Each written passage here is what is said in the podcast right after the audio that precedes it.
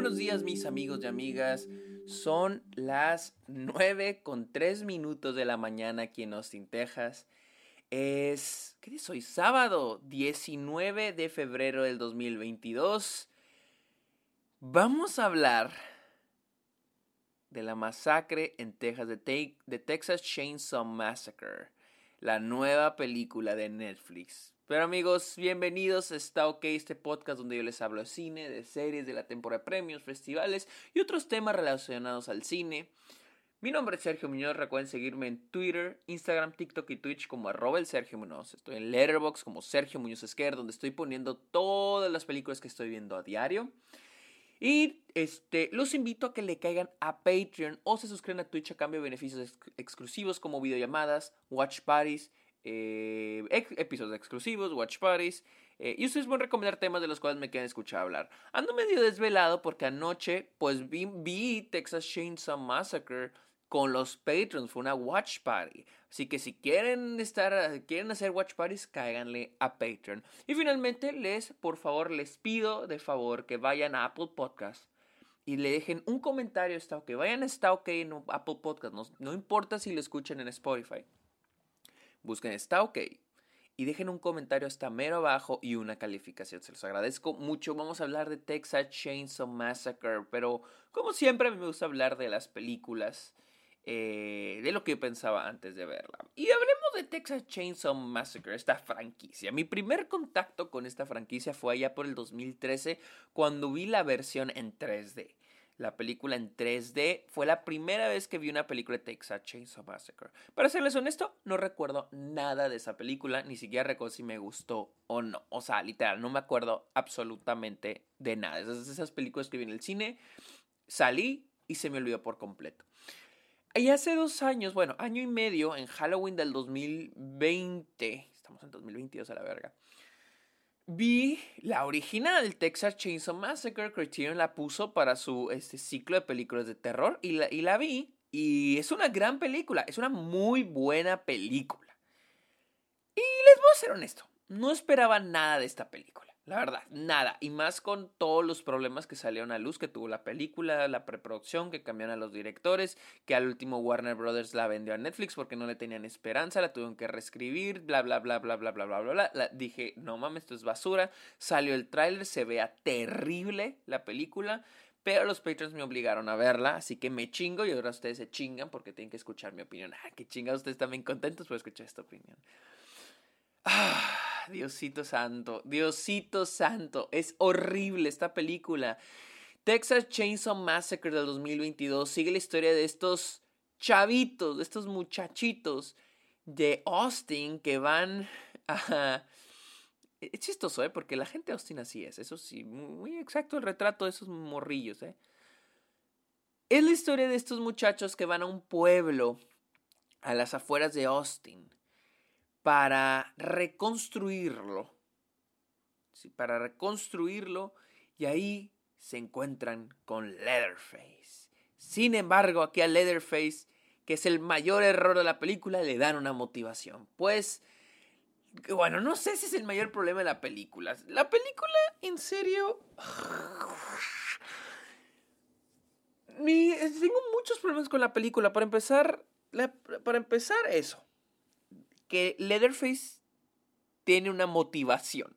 Es uno de los mayores problemas, no es el mayor problema. Porque para poder decirles cuál es la motivación, tengo que ir al segundo error. Que la película quiere dar un mensaje. Esta película en serio te quiere dar clases de gentrificación. En serio quiere que la tomes en serio. En serio quiere darte mensajes de problema social.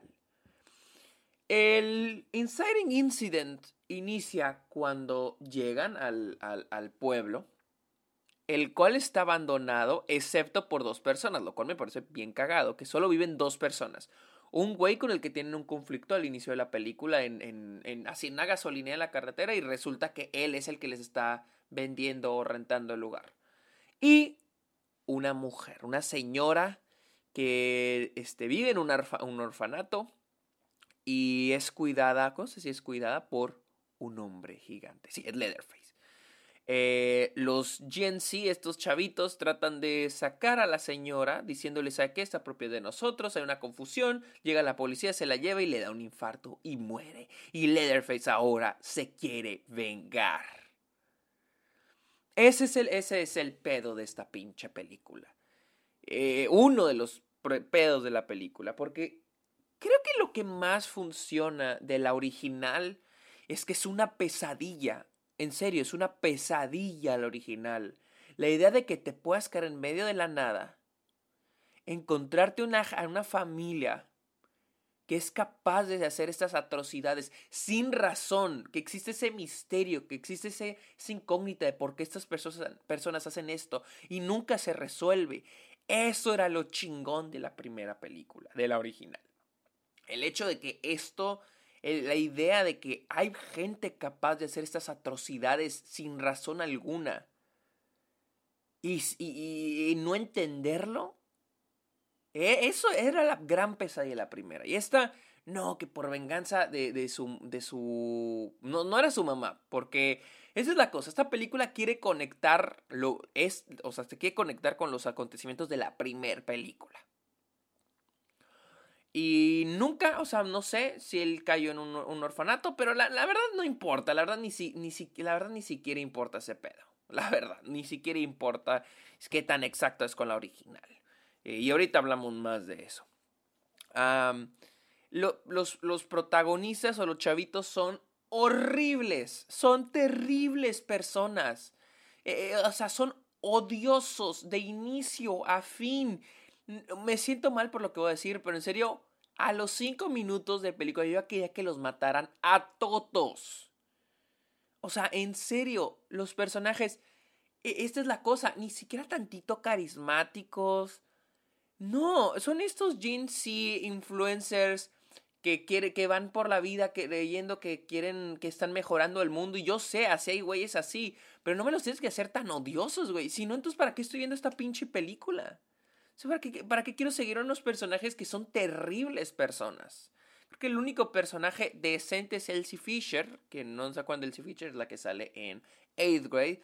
Tristísimo que esté aquí en esta chingadera, porque no, no, no, no, terrible. Y, y les digo, todo el mensaje. Y luego, mucho mensaje de. Ni siquiera diría. Pensé, dije, ah, es muy woke, como dicen mucha gente por ahí afuera.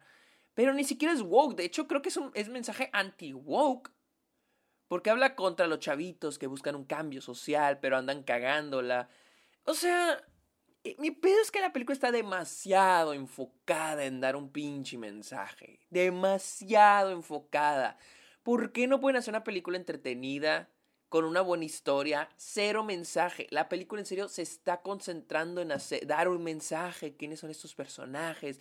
Quitaron a esta mujer de donde ella vive. Miren qué mal es la gentrificación o mira cómo juzgamos a la gente de, este, a, los de pueblos pequeños, o sea, no sé, era horrible. Es más, hay un momento del personaje Elsie Fisher, dice, está hablando con el señor que les digo, vive en el pueblo, un pueblo abandonado, no sé qué hace ahí ese señor, o no sé qué, por qué vive ahí, unas incoherencias cabrones esta película.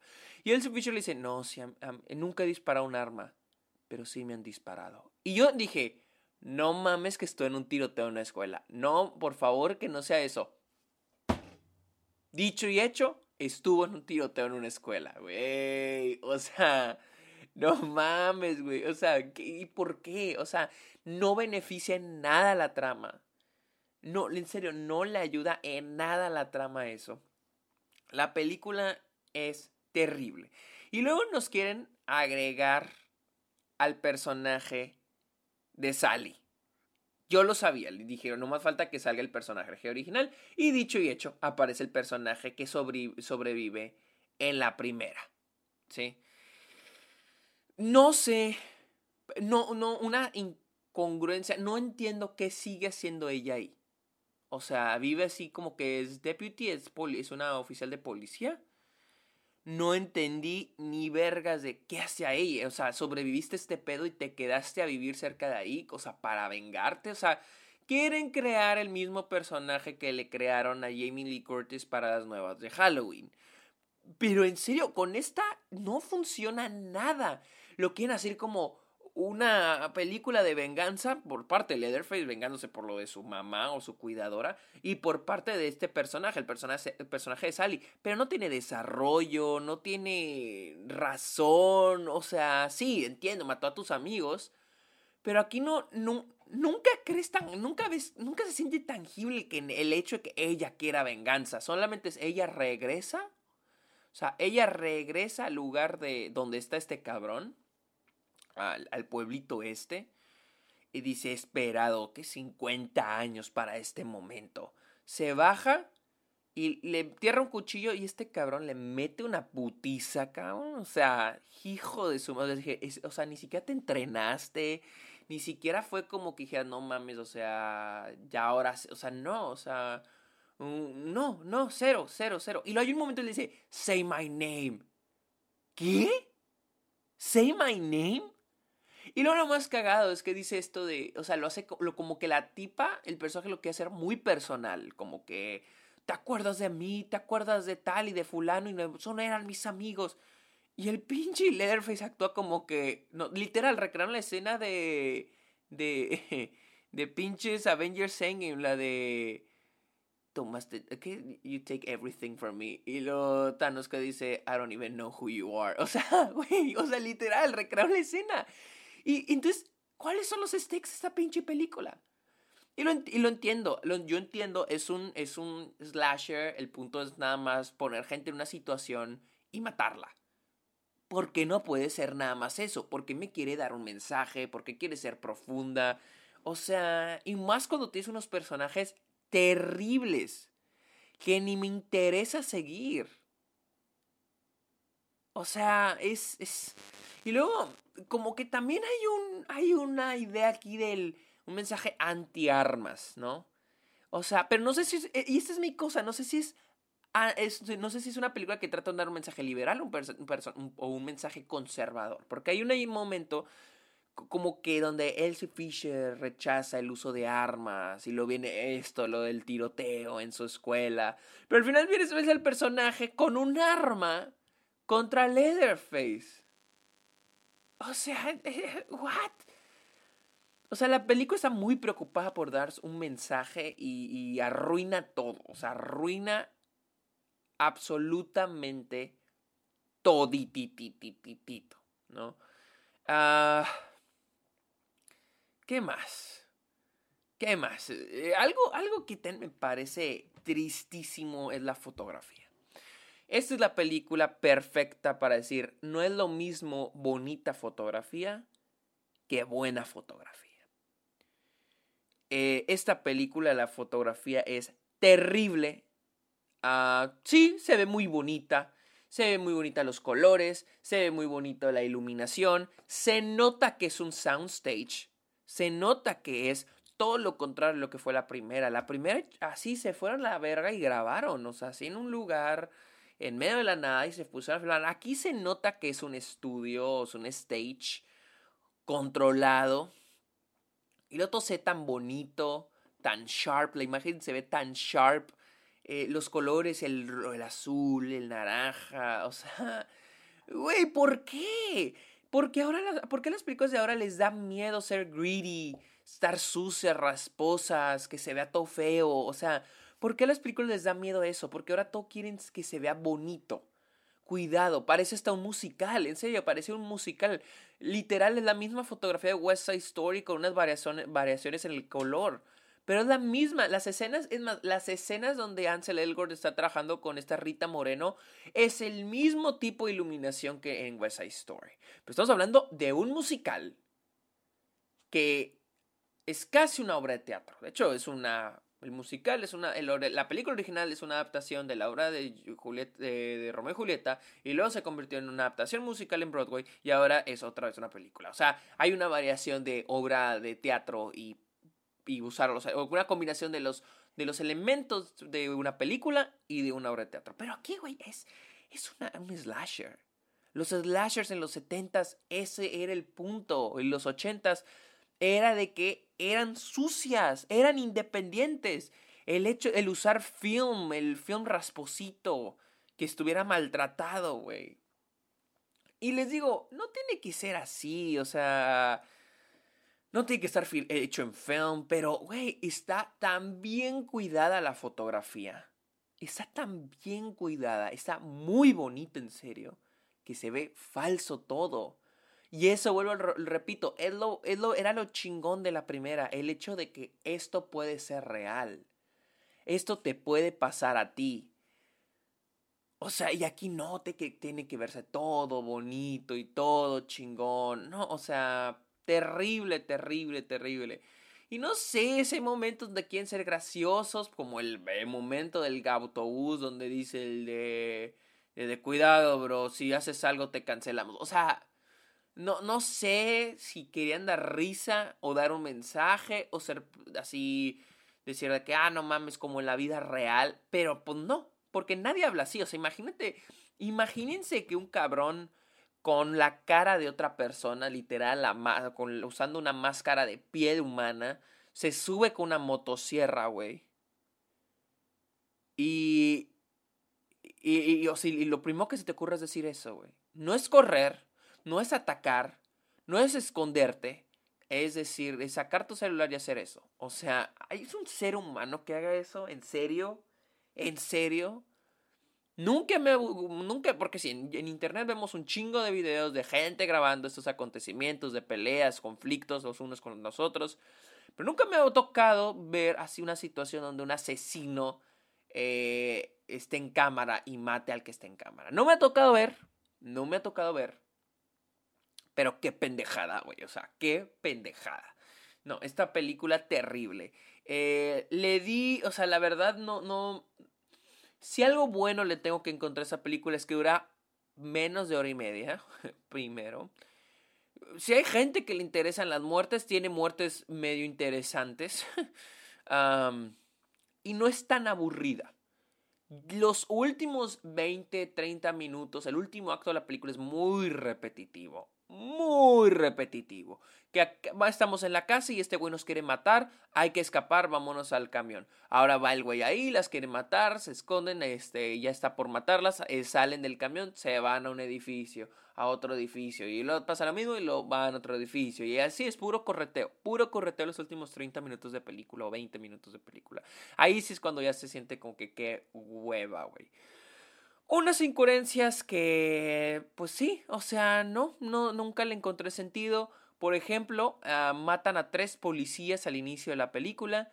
Mi pregunta es, ¿de qué estación eran? No se preguntaron dónde estaban, no mandaron ayuda. Lo del, lo del pueblo, ¿quién vive ahí? Porque este güey, que, que el personaje de este güey, el señor que les renta o les vende las propiedades a estos vatos, nunca entendí qué hace ahí o, o por qué vive ahí, o sea, cuál fue su punto en la historia, cero. Y así, con muchos personajes, no hay mucho sentido en esta película. Y en serio, no quiero, no quiero decir de que, ay, eh, criticar un slasher que, a un slasher, los slashers no, no deberían ser, no deberían ser criticados así, pero es que esta película está siendo más profunda de lo que un slasher tiene que ser. O sea, esta película se está yendo ya más a profundidad, quiere dar un mensaje castroso, ¿no? El blocking de la película, también muchos problemas con el blocking, que generan muchos problemas y errores de continuidad. Hay un momento donde el personaje de Dante sale puteado de la cara. El personaje, el señor que vive ahí en el pueblo, va y lo ayuda Llega una chava que no recuerdo su nombre, está para atrás de él y así unos cambios de posición de los personajes terribles, muy notorios, un problema de edición horrible también. No, no, esta película eh, con las patas, con las patrullas hicieron esta película. En serio, me siento muy mal por Elsie Fisher porque ella merece mil veces más que esto. Después de 8 Grade, no sé cómo terminó en esta cosa, la verdad. O sea, no, no, no, no, no. Terrible película. Terrible. No sé, no sé qué más decir. La verdad, este... Sí, pues digo, no, no hay más que decir de esta pinche película. La verdad. Ah, pero bueno, amigos, esta fue mi opinión de The Texas Chainsaw Massacre, la cual este Netflix la recomiendo para nada, pero ya es, es ya, cosa de ustedes. Eh, pero bueno, amigos, recuerden seguirme en mis redes sociales. Estoy como arroba el Sergio Munoz. Estoy en TikTok, Twitch, Instagram y Twitter, arroba el Sergio Menos. También estoy en Letterboxd como Sergio Menos Esquer. También estoy en Patreon. Suscríbanse a Twitch y recuerden ir a Apple Podcast y dejarle un comentario a Está OK. Amigos, muchas gracias por escuchar este episodio de Está OK. Que tengan bonito fin de semana, es sabadrink. Pórtense bien, los quiero mucho. Bye.